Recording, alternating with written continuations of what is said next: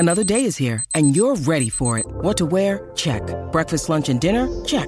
Planning for what's next and how to save for it? That's where Bank of America can help. For your financial to-dos, Bank of America has experts ready to help get you closer to your goals. Get started at one of our local financial centers or 24/7 in our mobile banking app. Find a location near you at bankofamerica.com/talktous. What would you like the power to do? Mobile banking requires downloading the app and is only available for select devices. Message and data rates may apply. Bank of America N.A. member FDIC. ESNY.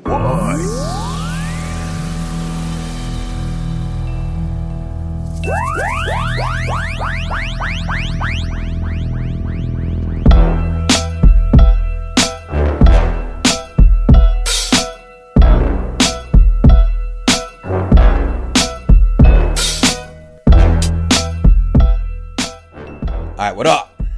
How we doing? Episode 86 of the Wide Right Podcast. I'm your host, Ryan Honey, as always of Elite Sports New York and Elite Sports Radio Network, coming to you live on a Saturday afternoon, about 24 hours before the Giants take on the Saints. Week 4, 1 p.m. Eastern Time tomorrow on Sunday. Saints back in the Superdome for the first time this season following Hurricane Ida. Yeah, I know it's a little bit late. I know we're recording this a little bit, I know... I say Fridays is when the preview episode is of the upcoming Giants game. I know it's Saturday. I'm aware, okay? I have a calendar. I have my phone. It tells me the date and the time. It's very convenient. I get it. So I apologize, but better late than never, which is basically become the slogan of this podcast when it comes to how poor I am with, tardiness and putting up these episodes on time, but whatever. I'm here now.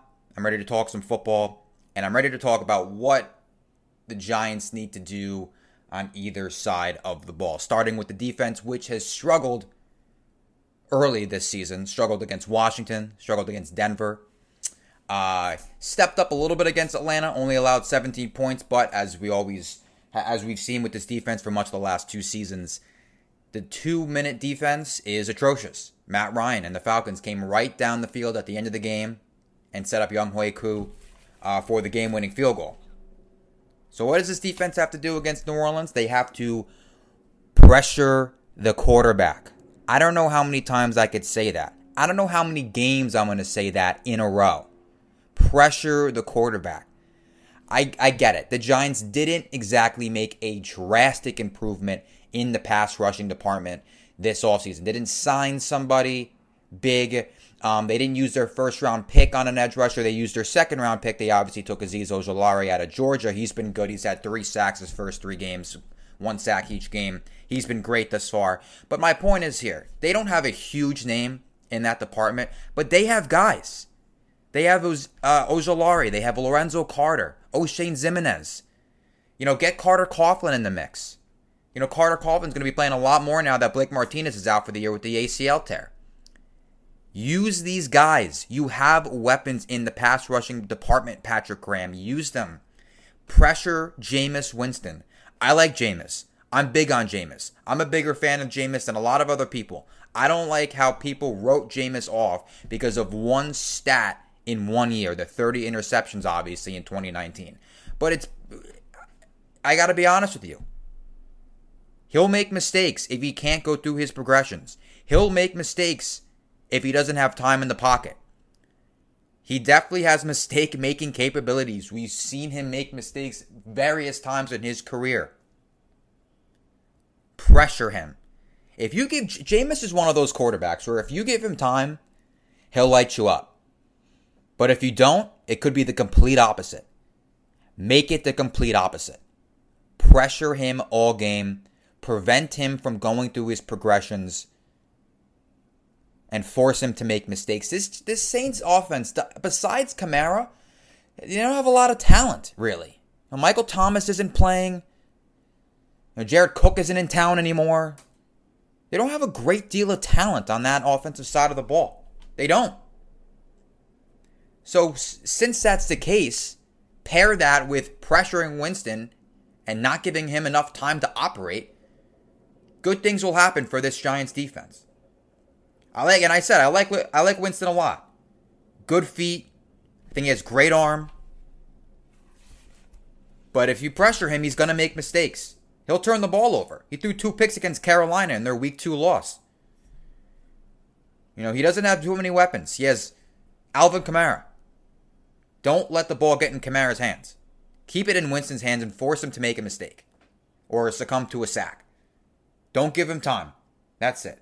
As far as Kamara is concerned, Kamara is the guy you got to worry about, obviously. I put a slot corner on him. I would not put a linebacker on Alvin Kamara. Okay, I think that's pretty self-explanatory. I would not put Jabril Peppers on Alvin Kamara because I don't trust Jabril Peppers in pass coverage. I haven't since last year. I trust Jabril Peppers when they utilize him more as a box safety up near the line of scrimmage. He should also be pressuring the quarterback. That's how they should use him this week. I don't trust Jabril Peppers on Kamara. I put a slot corner on Kamara. Maybe someone like Darney Holmes, maybe Rodarius Williams is up for the challenge. I do that. So, but you got to pressure Winston. That's the number one goal of this defense this week is to pressure the quarterback, which they haven't really on a consistent basis yet this year. They got to do it. They have the bodies to do it too. Use them. As far as the other side of the ball is concerned, man, that's been a tough start to the year. I know they scored 29 points and put up 391 total yards against Washington, which are the most in both categories of the Jason Garrett era. But it's still not. The offense came back down to earth in Week 3 against Atlanta, only putting up 14 points against a defense that gave up 80 combined through the first 2 weeks. I know I've said that countless times, but it's still an absurd stat. Pull out all the stops. If you're Jason Garrett, pull out all the stops. Look at the scrutiny you've received as the offensive coordinator and offensive play caller. Look at the criticism you've received. Your days as an offensive coordinator, or at least the offensive play caller, could be numbered due to the lack of production and the impatience surrounding the fan base and the organization. Pull out all the stops. Pull out all the tricks. Be aggressive. Utilize Kadarius Toney. Do it. This is a big opportunity for Garrett to utilize Kadarius Toney and for Kadarius Toney, the first-round rookie-wide receiver, to step up. Because Sterling Shepard isn't playing. Darius Slayton isn't playing. They're both dealing with hamstring injuries. You don't know how reliable Evan Ingram's going to be because he definitely has the capability of making mistakes. You know, you don't want to just rely on Kenny Galladay and Saquon Barkley out of the backfield. Utilize Kadarius Toney. Get him the ball and get him in space. That's where he can maximize his speed. That's where he can maximize his athleticism. That's where he can maximize the elusiveness that the Giants fell in love with, which is why they used their number 20 overall pick on him in the draft.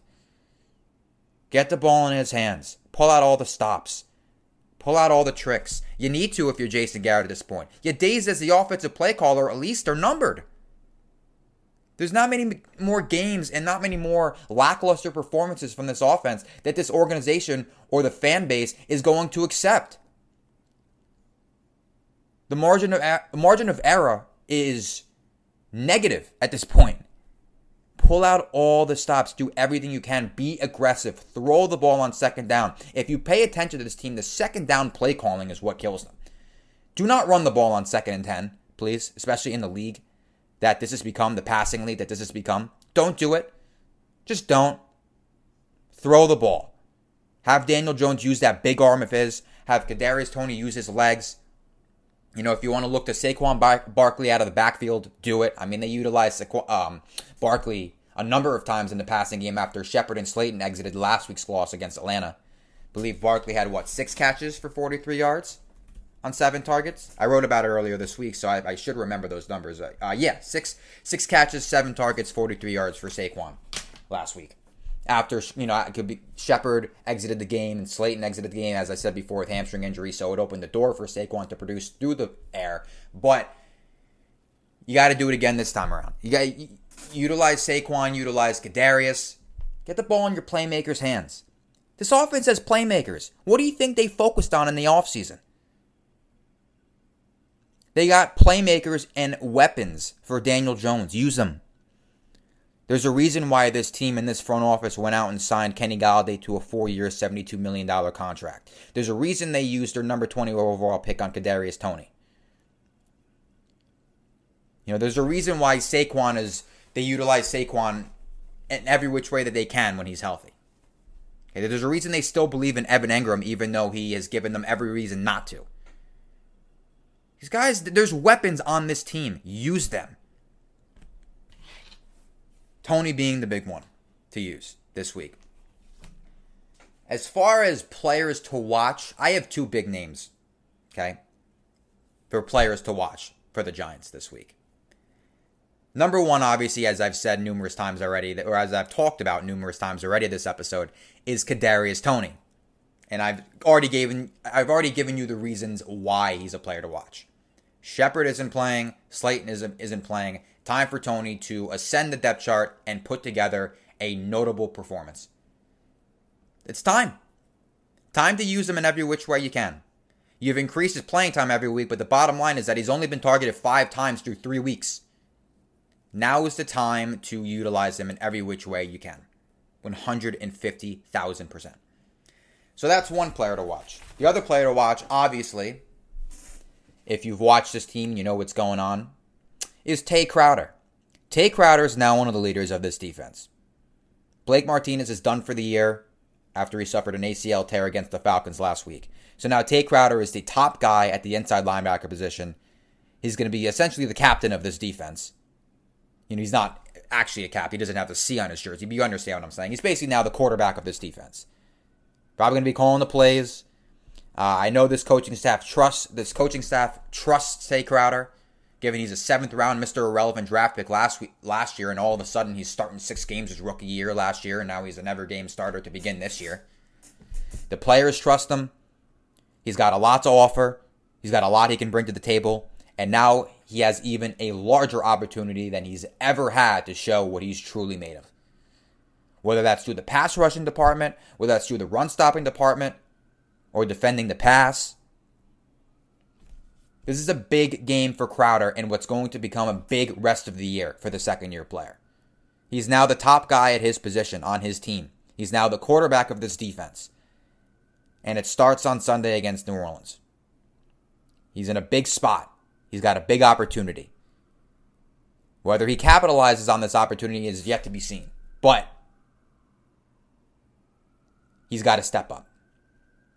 He's got a lot of responsibility on his hands right now. He's got a lot on his plate with this injury to Martinez.